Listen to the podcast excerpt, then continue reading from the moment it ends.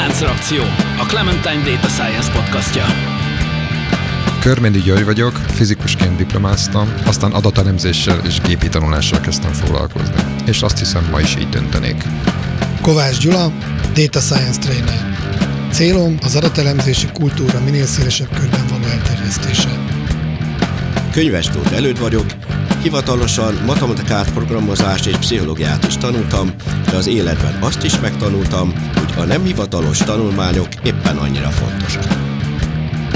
Póli Ferenc, digitális terméktervező, tanácsadó, startupper és podcaster, akiben évtizedek óta harcol a programozó és az újságíró. Szervusztok! Újra üdvözöllek titeket, magunkat a Láncreakció podcastban. Végre újra teljes létszámban itt a legénység, mindenki a fedélzeten, és ezt a mondhatnám különleges alkalmat, hogy újra négyen vagyunk, ezt azzal fogjuk megünnepelni, hogy két, hát ilyen könnyedebb témát hoztunk, ami legalábbis első látásra könnyednek tűnik, bár ha azt vesszük, hogy a fizikusok a vállukon cipelik az egész tudomány tragédiáját, az nem is olyan könnyű téma, már pedig ez lesz az egyik, amiről beszélgetünk. A másik viszont az lesz, hogy vajon lehet-e humort csinálni mesterséges intelligenciával. De még mielőtt ezekbe a témákba belekezdenénk, érkezem a szokásos váratlan kérdésemmel, ami ezen a héten úgy szól, hogy ti jól tudtok-e viccet mesélni? Jújja. Meséltem már viccet jól, de általában nem gondolom, hogy különösebben. Ugye a stand is lehet tudni, tehát ez egy ilyen, az, hogy jól mesél, ahhoz az melós, tehát akkor az, az kvázi ki kell gyakorolni. Az, uh-huh. én, én mindig olyan viccet tudtam jól elmondani, amit már sokszor elmondtam, de egy Isten hallottam valaki mástól valahogy úgy elmondva, hogy az igazából arra, arra aztán lehetett építeni. Egy, egy, egy arhetípusa volt annak, hogy azt a viccet hogy kell elmondani. Aha. Nekem az a nehéz, elfelejtem általában a point, vagy pedig nem tudom szépen elmesélni az elejét, de akkor azt rábízom a hallgatóságra. De én azokat a vicceket szeretem a legjobban, tehát ugye ennek van egy pszichológiája, tehát lehet tudni, hogy és én ilyen vagyok, én például nem emlékszek a viccekre. Van, akik meg jól emlékszenek a viccekre, és van az agyban olyan központ, amit, hogyha például ingerelnek, akkor disznóviccek jutnak az ember eszébe. Tehát ez, ez egy olyan dolog, amiben ugye fejlődni is lehet, pszichofiziológiája is van, de én mondjuk én ezzel kapcsolatban azt mondom, azokat a vicceket szeretem, amik megtörténtek. Tehát van egy nagyon jó, hadd mondjak egy ilyet, ilyen gyerek dolog. Egyszer egy kisgyerek elesett a sárban a, a szemem előtt, és és hát nagyon koszos lett a ruhája, mit én valami négy-öt éves lehetett, és és nagyon nyafogott, hogy jaj, mit fog szólni apu, mit fog szólni az apa, az valahova elszaladt egy ilyen különben egy ilyen verseny volt, várta az apját vissza, és annyira nyafogott ott, hogy, hogy kíváncsi lettem, hogy tényleg mit fog szólni apu. Mit fog szólni apu, mit fog szólni apu, ott nyafogott. Na, jön az apja, messziről látja a gyereket, közben a gyerek még mindig olyan, mit fog szólni apu. Apja látja, messziről kiabál.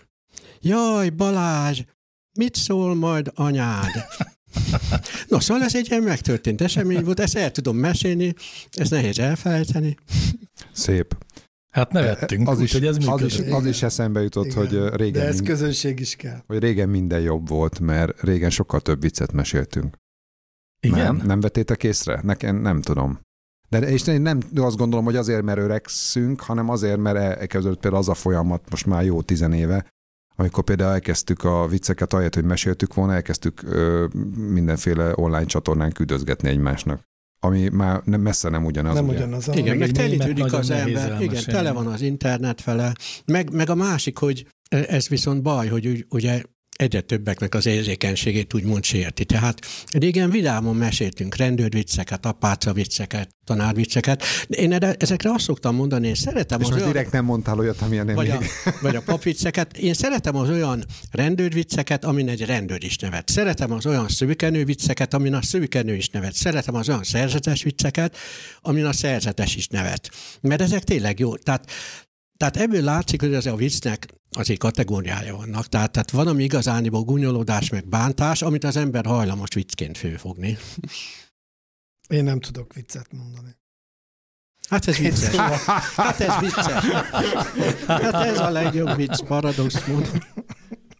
Igen, te viszont a helyzet komikumot használod ki adott esetben jól most ezt láttuk. Ez olyan volt, mint a bolondoknál, akik megszámozzák a vicceket, és akkor minden, minden számra nevetnek nagyot, egyszer aztán sokkal nagyobbat nevetnek, mint, mint, mint mástól, és akkor kérdezel gondozó, hogy hát ezen miért kell annyira nevetni? Hát ezt még mi se ismertük. Jól van, fogunk ma még beszélni a humorról, meg a humor és a gépi tanulás kapcsolatáról, de előbb egy komolyabb, de olyan esztétikai értelemben nagyon puha téma következik, amennyiben is olvastunk egy recenziót egy könyvről. A könyvet Sabin Hossenfeldel írta, és fizikusok útvesztőben hogyan csábít tévutakra a matematikai szépség. Ez a könyv címe, 2018-as, vagy akkor megjelent kötetről van szó, és hát ami lényegében arról szól, hogy hogy áll manapság az elméleti fizika, van, van olyan, hogy nem elméleti fizika, tehát nem hülyeséget mondok, ha nem csak az elméleti hülyeséget. fizikára hát korlátozom? Az elméleti fizika, az ugye meg is mondják, az az a része, amikor, amikor az elméletet felállítjuk, tehát a modellt, és akkor utána a kísérleti fizika, akik meg elvégzik a kísérletet, és uh-huh. megmérik, hogy a valóság is úgy gondolja el, mint a elméleti fizikusok. Na hát és erről a világról írja a szerző azt, hogy hogy hát igaz, tehát hogy a 20. század az a fizikának a nagy évszázada volt, iszonyú sok minden előrelépés történt, hatalmas felfedezések, hatalmas új elméletek és azoknak az igazolása történt, de kb. a 70-es évek óta lényegében semmiféle új, nagyon komoly felfedezés nem történt, és minthogyha abba a helyzetben lavírozta volna magát a fizika, hogy már annyira bonyolult az elméleteket bizonyítani kísérleti alapon, annyira drága egy kísérlet, annyira hosszú ideig tart, hogy akár egy, egy fizikus pályafutásán túlnyúló időt vesz igénybe, hogy már nem annyira mennek ebbe az irányba, és ezért inkább az elméletek között valahogy kialakult egy olyan hát nem is tudom, döntési mechanizmus, hogy ami szép, tehát ilyen esztétikus, matematikai alapokon nyugszik, vagy ilyen jól átlátható elméleten alapszik, az jó elmélet, és ahhoz hosszan lehet ragaszkodni, ami meg ronda, ahhoz kevésbé, és ezt fejtegeti aztán a könyv, hogy ez mennyire baj vagy nem baj. Ugye én dobtam be ezt a cikket, és nekem több gondolatom is volt ezzel kapcsolatban. Először is az, hogy a szépség megjelenik a tudományban, ez nem új keletű, nem tudom ki mennyire olvasott utána Erdős Pálnak, akinek az volt a fix idejű, az egyik legnagyobb matematikus volt a 20. században, nem csak magyar, hanem világszerte is, és neki volt egy fixa ideája, hogy minden matematikai bizonyításnak van egy nagykönyvben megírt verziója, ami szép. Hát lehet többféleképpen bizonyítani egy tételt, de ő úgy gondolta, hogy minden tételnek van egy szép bizonyítása, és több publikációja volt, amikor csak annyit csinált, hogy már korábban bebizonyított tételt elemi eszközökkel bizonyított be, mert számára az volt a szép. Tehát ez a szépség dolog, ez már, már másoknál is előjött, és azt hiszem, erről órákat tudnánk csak arról beszélni, hogy a, a tudomány és a művészetek közt menny, mekkora átjárások voltak, Bachot is lehetne elővenni, aki meg matematikát alkalmazott a műveinél. De most konkrétan ennél a cikknél, amit itt kiszúrtam, egy másik dolog fogott meg, az az, hogy ugye nagyon durván leegyszerűsítve itt arról van szó, hogy bedobnak elméleti matematikusok egy új teóriát, és ezek harcolnak egymás ellen. Olyan értelemben harcolnak egymás ellen, hogy a kísérleti kutatásokra, amivel lehet validálni, hogy melyik igaz, melyik nem, azok korlátosak. Nem mindegyik elméletet lehet kísérletekkel bizonyítani vagy cáfolni, annyi pénz nincs, annyi gép nincs a Földön összesen, valamilyen szinten priorizálni kell az elméletek között, és az írónő azt vette észre, hogy egy idő után próbálják olyan szinten csiszolgatni az elméleti fizikusok a teóriájukat, hogy szépé váljon, hogy ezáltal népszerűséget nyerjen a tudósok körében, és ezáltal később pénzhez jusson, vagy pályázati forrásokhoz jusson, amin keresztül be lehet bizonyítani, hogy ez a teória igaz volt, vagy sem. És ez a jelenség maga fogott meg engemet, mert ugye én adatelemzéssel foglalkozok, de itt is gyakorlatilag arról van szó, hogy adatok. Tehát valójában, amikor a teóriát, az elméleti teóriát cáfolják vagy bizonyítják, akkor arról van szó, hogy óriási adatbázisok keletkeznek a kísérletek során, és ezen adatbázisokat elemzik, és ott fehéren-feketén, bár ez se igaz, azt hiszem, tehát bizonyos hiba határokon belül, ha a kísérletek igazolják a teóriát, akkor elfogadják, ha nem, akkor cáfolják, és gyakorlatilag a kísérletek arról szólnak, hogy rengeteg mérési eredmény adatait tárolják, és abból megpróbálják megtalálni azokat a összefüggéseket, amelyek igazolnak egy szép teóriát. És most nem akarok ma, már is belemenni a mi szakmánkba, de az, hogy egy elemzés szép legyen, azzal az elmúlt húsz év alatt én szám, számtalanszor találkoztam az életem során, hogy nagyon sokszor az adatokba, amikor nekiállunk és elkezdünk elemezni, akkor nem elégszünk meg egyszerűen csak a tényekkel, egy számmal, egy eloszlással, egy vonaldiagrammal, vagy egy döntési fával, hanem próbálunk valami olyan megjelenítést, egy olyan történetet, egy olyan üzenetet hozzárakni, amitől szép lesz. És a túloldal számára is egy érdekes történetté kezd összeállni, és én ezt, ezt a részét az adatelemzésnek nagyon-nagyon-nagyon sokáig űztem, megszerettem, de ez csak az egyik része az adatelemző társadalomnak. Egy nagyon nagy másik része ezzel a részével nem foglalkozott, ahogy észrevettem az utóbbi években. Úgyhogy visszatérve a cikkre, utána én elolvastam ennek egy kritikáját egy Wolf György fizikustól, aki egyébként nagyon szépen elmagyarázta, hogy ez a hölgy hol tévedett.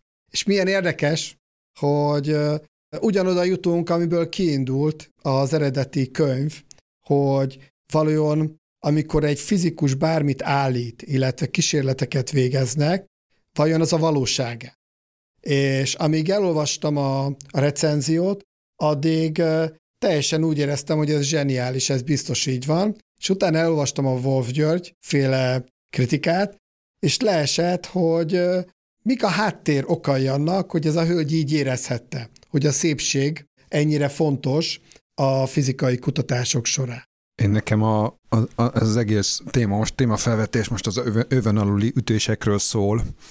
Uh, egyrészt én ezt övön, övön aluli ütésnek érzem a Gyula részéről, hogy ezt a témát így felvetettem, mert nekem erre most uh, nyilván egy kicsit a már régen levetett, de azért, azért uh, soha meg nem tagadott mundérom, a, a fizikusként uh, végeztem, alapján kell nekem uh, ebben megszólalnom.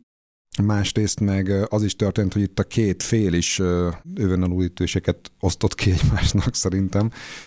Egyrészt itt a, a legelején talán ugye arról van szó, hogy most egy úgy tűnik, mintha egy könyvnek a recenziójáról beszélgetnénk, meg, meg arról fo- próbálnánk meg véleményt formálni, és miért nem olvassuk el a könyvet. Itt a könyv, mutatom. Úristen. wow. Gyuri kezében egy fizikáról szóló tehát, könyv. Tehát, és igazából a, a, valóban, tehát azzal kezdjük, hogy, hogy el nem tudtam még én se olvasni. Uh-huh. Közben én beszereztem azt a könyvet, és bele is néztem. Beleolvastam, de még nem tudtam végigolvasni, de talán egy kicsit jobban látom itt a, ugye a, a, a feleket. Tehát, hogy egyrészt ugye van egy, van egy szerzőnk, aki Sabine Hossenfelder, Frankfurt Institute for Advanced Studies-ban dolgozik, és alapvetően a, a klasszikus témája, mint fizikus, a kvantumgravitáció témaköre.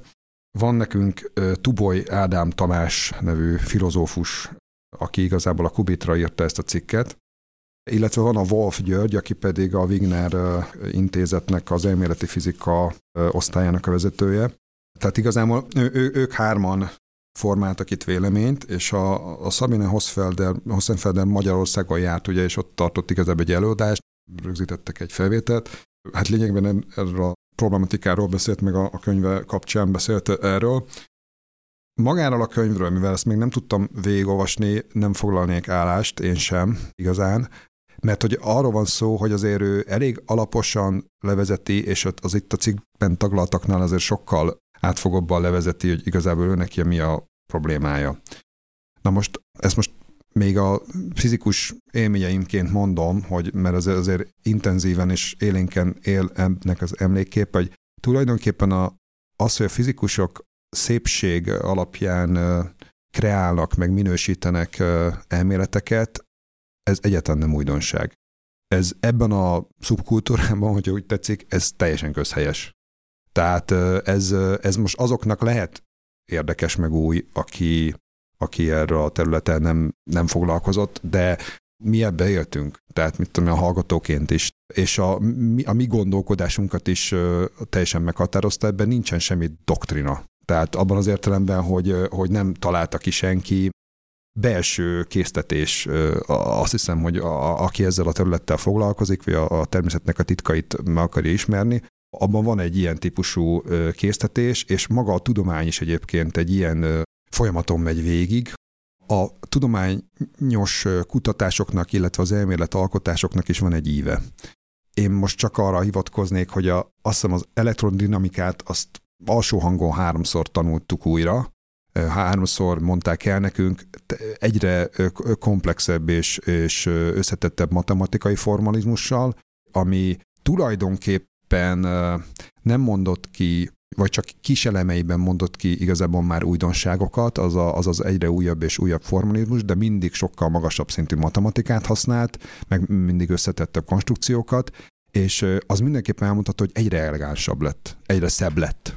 Maga a formalizmus is. Most hadd szóljak bele itt, mert ezzel kapcsolatban, az, hogyha később lenne rá időm, akkor nem lenne aktuális, hogy mondanék. A Fred Hoynak, aki a nagy boom szót kitalálta a nagy boom elméletre, de ő nem hit benne különben, ő neki van egy nagyon érdekes könyv ezzel kapcsolatban, a, a Stonehenge-től a modern kozmológiáig, ennek tulajdonképpen az a lényege, hogy azt fejtegeti, hogyha történelmi időkben korábban tudni lehetett volna, hogy mi az igazi fizikai igazság, akkor viszont erre nem tudtak volna rájönni paradox módon. Mert ha tudták volna, hogy a bolygók nem kör alakú meg nem így, meg úgy keringenek, tudták volna, hogy hogyan, akkor viszont nem, nem tudták volna vele számolni, és tulajdonképpen éppen, hogy nem tudtak volna odáig eljutni, hogy megértsék az igazságot. Igen, ennek valóban sok aspektusa van, meg én is próbál, gondolkodtam példákon. Ö, nem fogok igazán jó példát hozni, azért, mert az igazán jó példák azok mélyen vannak, és most erre semmilyen módon nem vállalkozom, de próbálok egy olyat hozni, ami, ami talán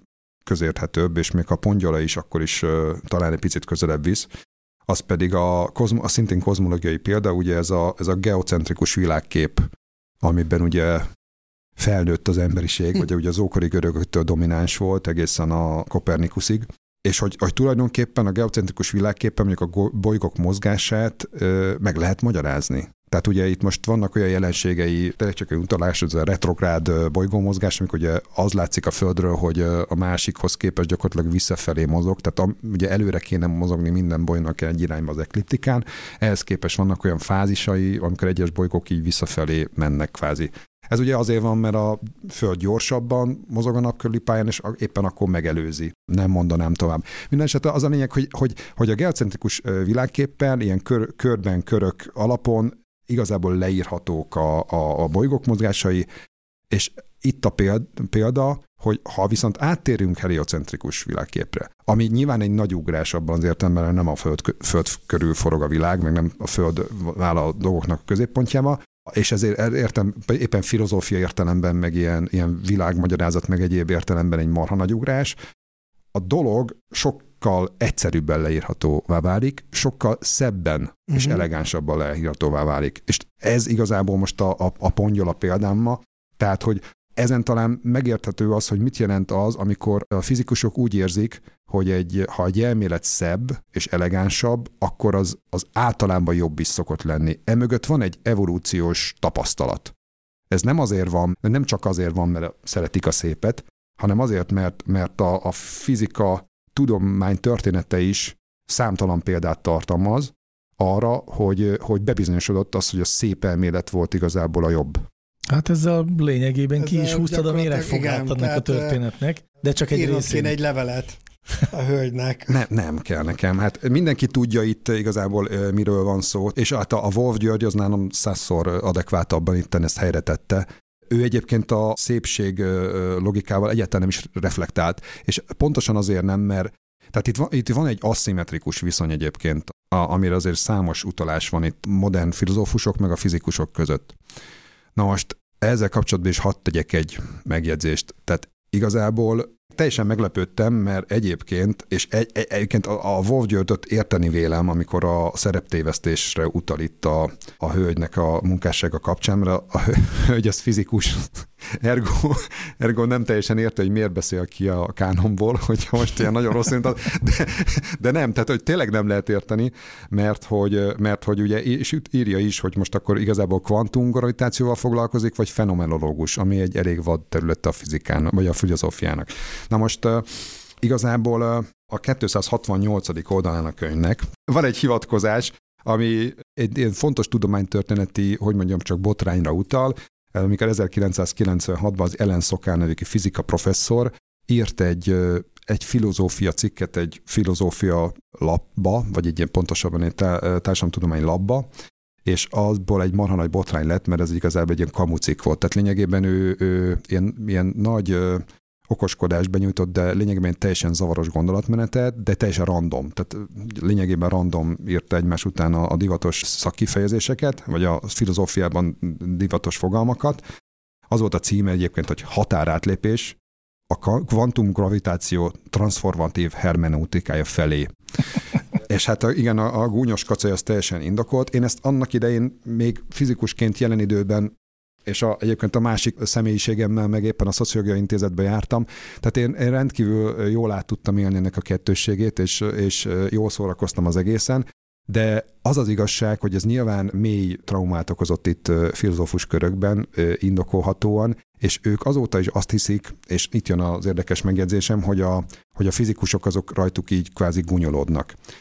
Az az igazság, és ez lehet, hogy még bántóbb egyébként, hogy a fizikusokat többségében, és ezt nyugodtan kimerem állítani mindenféle kutatás nélkül, mert azért ismerek eléggé a gondolkodásukat, meg, meg ismerem eléggé az egészet. Isten igazából nem érdeklik a filozófusok ennyire. Őket a saját tudományterületük érdekli, ezek a fajta gondolkodások igazából nem. Tehát ilyen szempontból talán még kontraproduktív is volt a szoká, mert oké, okay, teljesen világosan felmutatta, hogy vannak olyan diskurzusok, nem, nem általában a filozófiában, de vannak olyan diskurzusok, amik tényleg ilyen kipukaszthatóan üresek.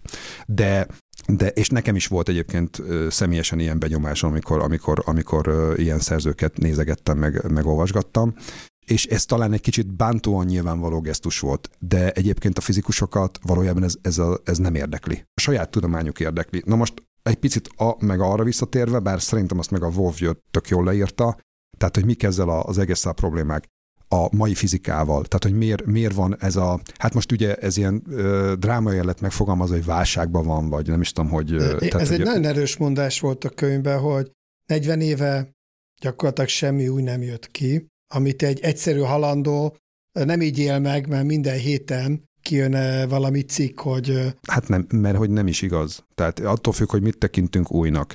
Most csak a, éppen a gravitációs hullámokra azért hadd utaljak, amire, tehát hogy most van pont a, ennek az új detektornak a kapcsán egy csomó érdekes, meg izgalmas mérés van, ami, ami soha korábban ugye nem volt, csak elméletek voltak rá, jó, jó régóta leírva, de most ott van a, ott van a mérés, és ez, és ez izgalmas, beigazodott valami, amit már nagyon régóta előrevetítettek ugye az elméleti fizikusok. Tehát az a folyamat, természetes folyamat, hogy az elméleti fizika bizonyos értelemben előre szaladt de ez már régóta így van. Tulajdonképpen a múlt század eleje óta, ugye, amikor a, a fizikának ez a, az, az új korszaka elkezdődött a modern fizikával.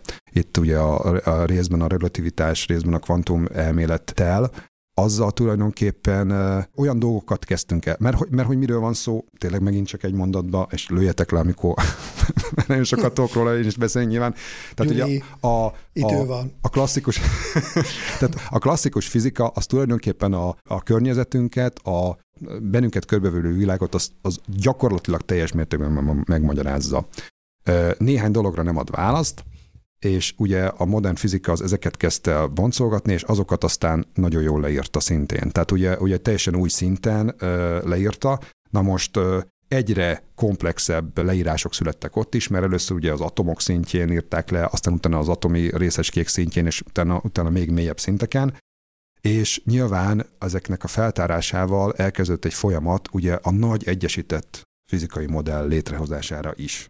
Na most ez az, ami jelenleg még nem sikerült, mert ugye a négy nagy kölcsönhatásban ugye hármat sikerül egyesíteni, ez a standard modell, és a negyediket, ezt a gravitációt pont, amivel pont a, ugye a kvantumgravitáció, ez a pont az a terület, amivel a hölgy foglalkozik, az megoldatlan, illetve vannak rá feloldások, meg vannak rá megoldások, csak ugye nem lehet megmondani, hogy ugye ez a klasszikus, a, hírem, a húrelmélet, meg a Hurok elmélet. hurok elmélet, igen, amire itt a Big Bang theory is van a mókás hivatkozás. Ezek igazából ugye ezt leírják, állati bonyolultak, valamilyen értelemben egyik se szép, ugye a, pont erről szól a párbeszéd, és e, ezek között már ilyen hitviták vannak. Ezeket a hitvitákat nagyon jól le lehet dönteni, hogyha egyszer ezeket meg tudjuk mérni. Azt meg a Wolf nagyon jól leírja, hogy ezeket miért nem tudjuk még megmérni. Az a baj, hogy itt ilyen nagyságrendi problémák vannak.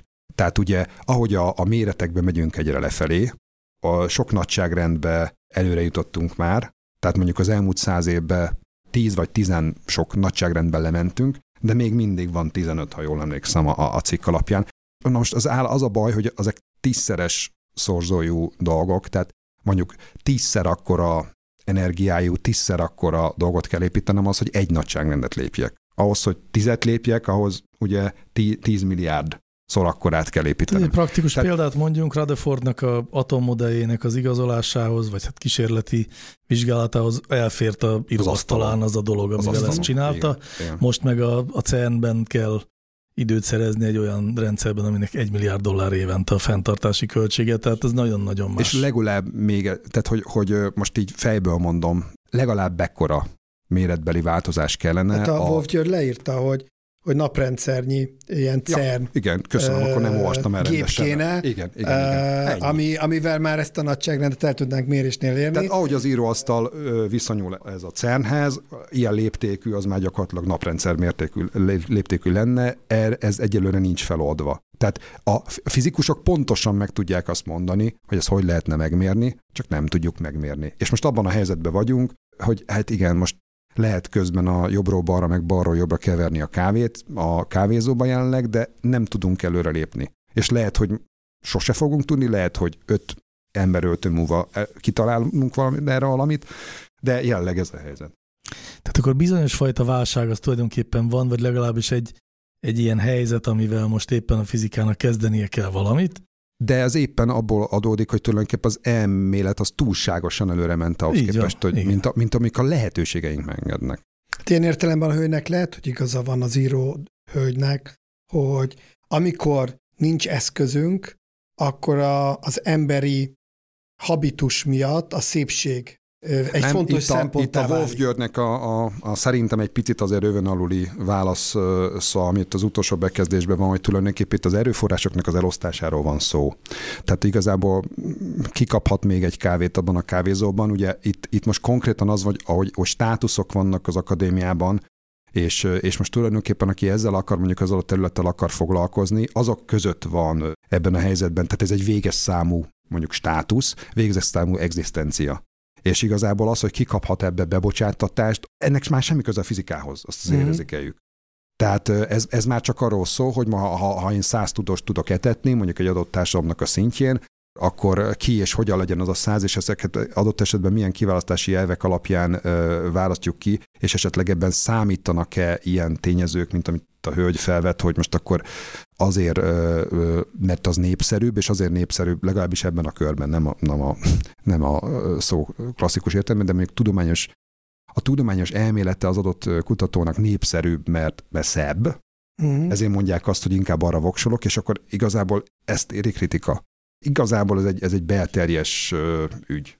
Így is nézhetjük, de ti nem voltatok már úgy, és akkor egy kicsit, a, hogy az adattudományhoz is kapcsolódjunk, hogy láttatok egy jellemzést, és azt mondtátok, hogy talán nem is volt akkora súlya, jelentősége, de annyira szép volt, hogy maga a szépsége miatt örültetek, hogy láttatok egy ilyen típusú elemzést.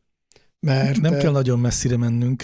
Egy-két adással ezelőtt beszélgettünk arról a felmérésről, amit a Microsoft alkalmazottak uh-huh. körében végeztek arról, hogy a home office hogyan hatott a munkájuk hatékonyságára, uh-huh. az szerintem ennek a tökéletes példája Most. volt, ezért is dicsértük, hogy nagyon szép módszertanunk, nagyon alaposan kidolgozott kutatás volt, ami egyébként jelentőségét tekintve inkább a módszertanban mutatkozott meg sem, mint a megállapításaiban. ilyen értelemben de. Igen. És a fizikában még sokkal szebb elméletek van. Csak mondom. Na de, bele ne ragadjunk véletlenül ebbe a fizika témába, hogyha van itt egy másik témánk is, az pedig a mesterséges intelligencia és a humor. Találtunk egy cikket, ami nem is a cikk talán maga az érdekes, de teljesen most aktuálisan 2021 őszén került sor arra, hogy egy Joe Toplin nevű pasas, aki habár végzettségét tekintve mérnök, de munkáját, szakmáját tekintve TV író, hogy kell ezt magyarul mondani? Forgatókönyvíró mondjuk. Szóval ő a fejébe vette azt, hogy mesterséges intelligenciát fog fejleszteni arra, hogy vicces dolg, pont, hogy vicceket írjon, ami így elsőre marhaságnak hangzik, de pont ez az érdekes benne, hogy miért is nem marhaság ez, mert az, hogy megtanítsuk a gépet arra, hogy vicceket gyártson, erre ugye azért nincs olyan nagyon nagy szüksége a társadalomnak. Tehát, hogy ez egy teljesen önmagáért való kutatás, és mégis itt a cikknek az is a címe, hogy miért a gép generálta humor a szent grája a mesterséges intelligenciának.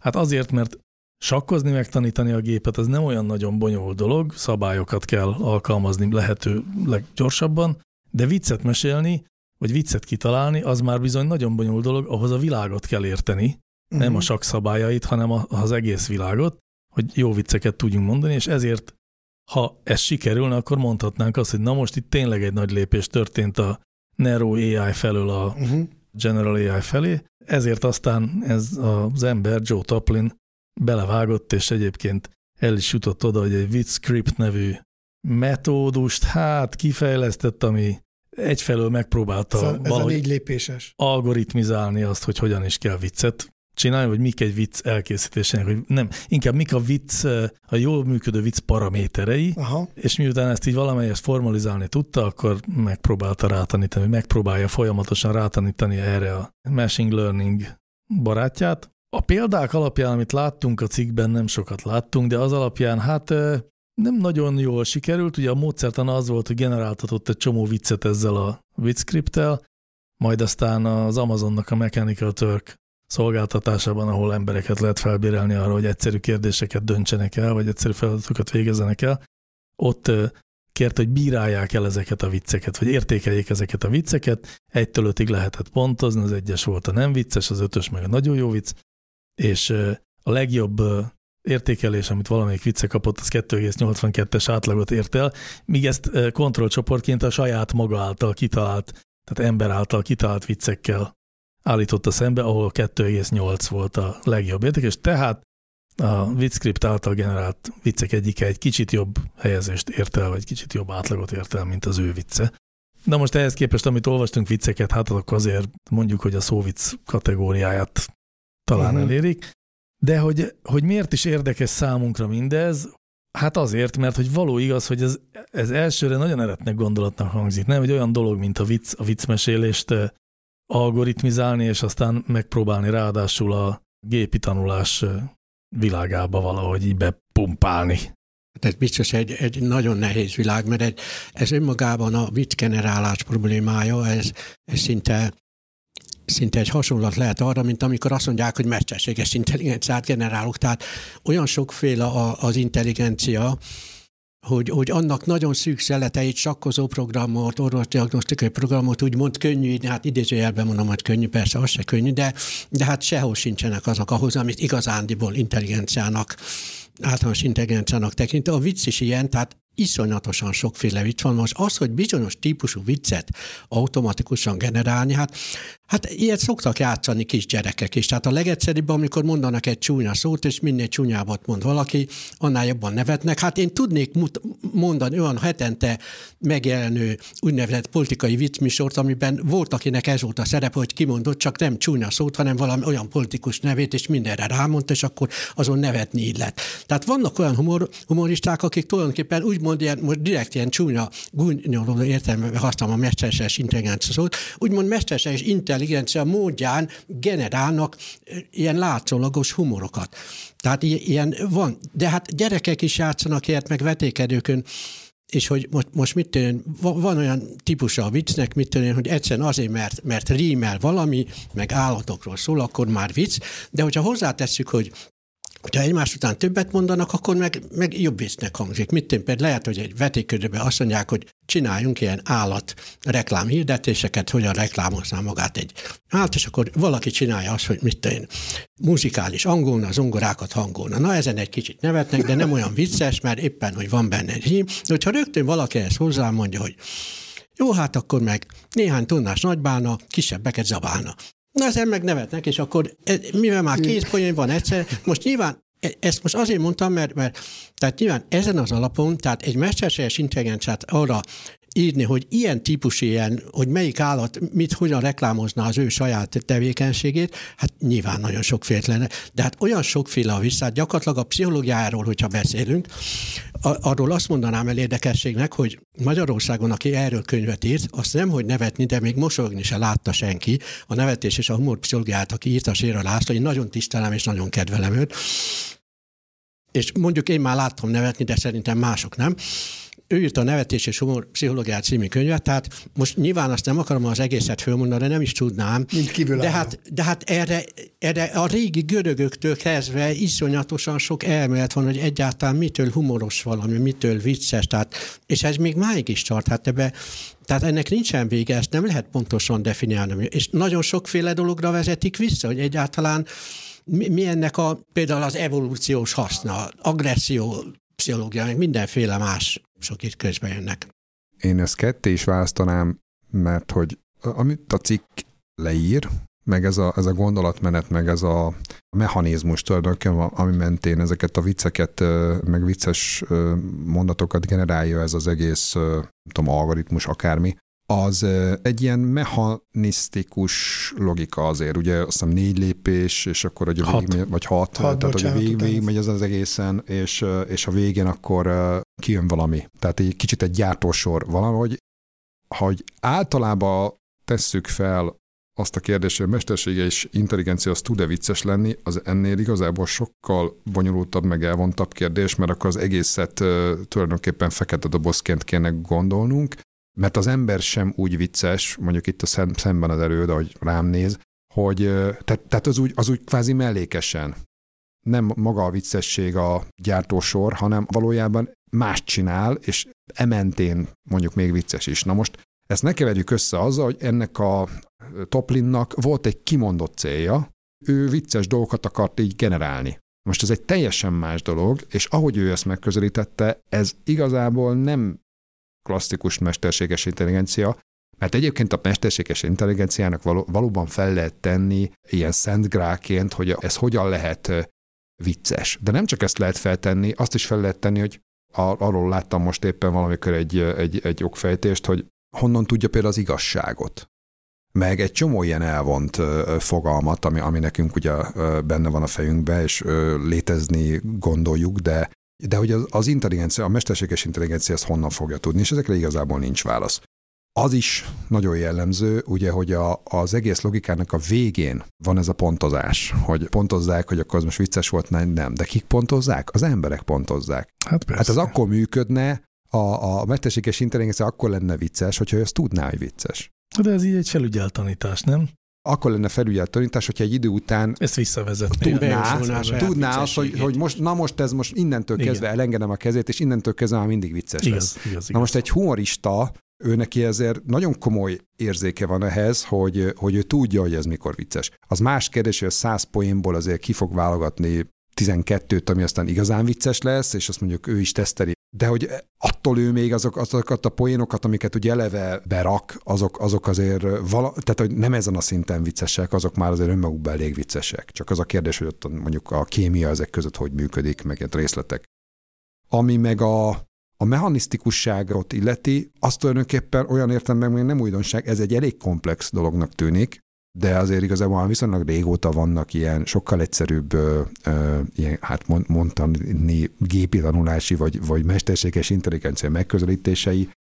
Ugye, hogyha azt mondom valakinek, hogy a marketing kaszt örjöngve herdálja el az anyagi síkot, akkor a témában már jártosak úgy gondolhatnák, hogy ez is egy generátor, igen, ez a Puzsér Robinak a generátora, ami létezik, ilyen név van a neten, és az képes arra, hogy, hogy ilyen Puzsér idézeteket gyártson, ezeket viccesnek gondoljuk. Ezek ugye nagyon egyszerű logikával íródnak, és persze nem mindegyik vicces, de ha az ember nyomkodja, akkor bizony egy csomó vicceset talál közöttük. Én azt gondolom, hogy nagyjából megbeszéltük ezt a történetet, de én elmondanám azt az algoritmust, ahogy a Toplin megfejtette, hogy hogyan is készül egy vicc, vagy hogyan kell szerinte viccet csinálni, mert azért, mert azt gondolom, hogy egyfajta elegancia, egyfajta szépség van ebben az algoritmizálásban. Nem tudom, ti mit gondoltok, hogy nektek is ilyen szépnek tűnte, mint amilyen ne, ne, nekem. Már pedig az fontos, mint tudjuk. Hát legalábbis van valamiféle értelme. Egy, egy-két fizikai elmélet szebb, de ez is szép.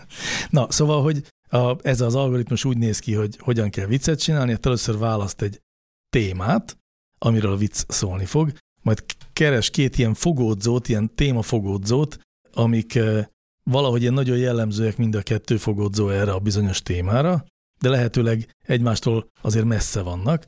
Aztán olyan asszociációkat generál, amik összekötik eh, ezt a két eh, témát, de valami meglepő módon, ezután létrehozza a poént, Ja nem, bocsánat, a poén az, ami asszociációkat, egy ilyen asszociációval összeköti a két témát, vagy a két fogódzót meglepő módon, és aztán egy ilyen nézőpontot, vagy egy ilyen látószöget hoz létre a téma és a poén között, olyan módon, hogy egy ilyen természetes ív legyen az eleje és a vége között.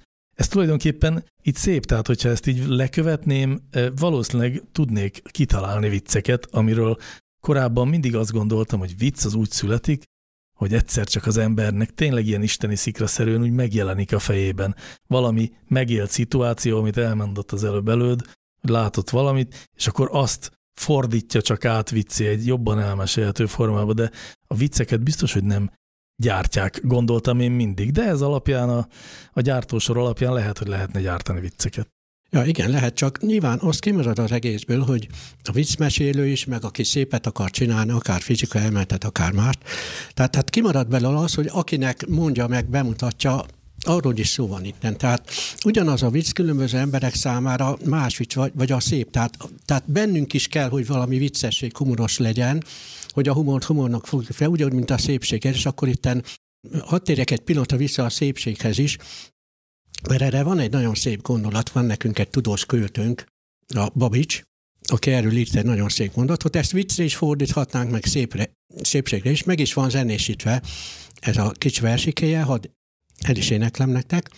Tehát arról szól, hogy a befogadón is mennyi múlik, tehát Babics ezt így mondaná, és meg van zenésítve, hogy mindenik embernek a lelkében dal van, és a saját lelkét hallja minden dalban, és akinek szép a lelkében az ének, az hallja a mások énekét is szépnek.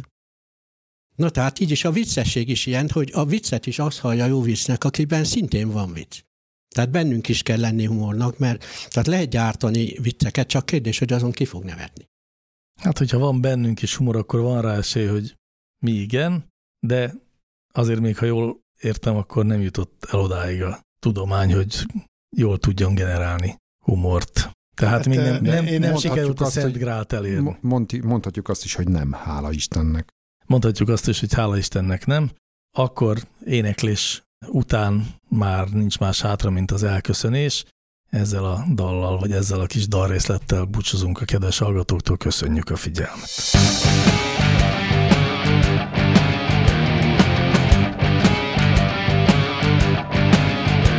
Láncreakció, a Clementine Data Science podcastja.